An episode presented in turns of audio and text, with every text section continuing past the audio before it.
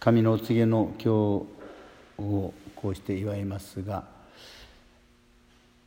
神の介入ということを思うことです。長いイスラエルの歩みの中で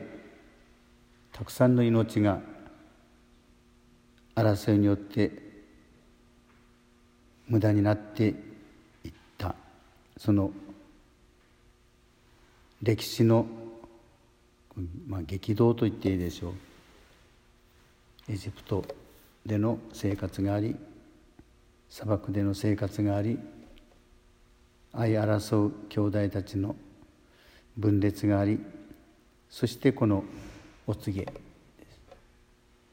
神様がついに見かねてちょっとちょっとと言って人類の中に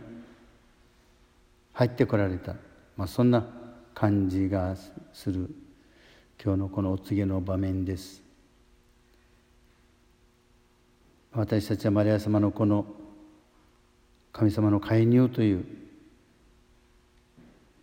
神様が直接この歴史の中に手を述べられてそして人々の気ままな歩みの前に立ちはだかれ裸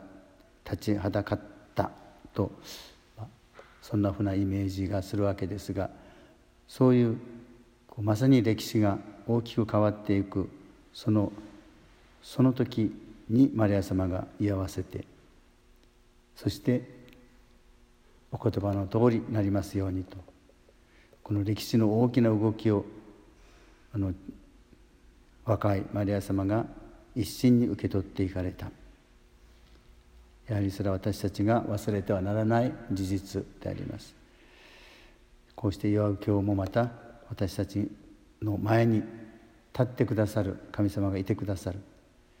あこれが神様が介入された、まあ、そういう大げさな思いはなくともそれを私たちは神様の身旨と言ったり神様の計らいと言ったりするわけですから今日もマリア様に倣ってその一つ一つの前に「誰かし」と言って